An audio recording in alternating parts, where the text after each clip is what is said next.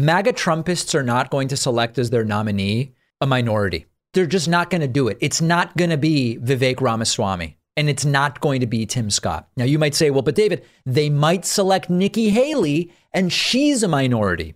She is a minority. And I agree that Nikki Haley, in my mind, actually has a better shot at ultimately being the nominee than Vivek Ramaswamy or Tim Scott or, or even Ron DeSantis. But Nikki Haley, by virtue of using a different name than her birth name and just generally her appearance, right? I mean, a lot of this is, remember, Obama was half black.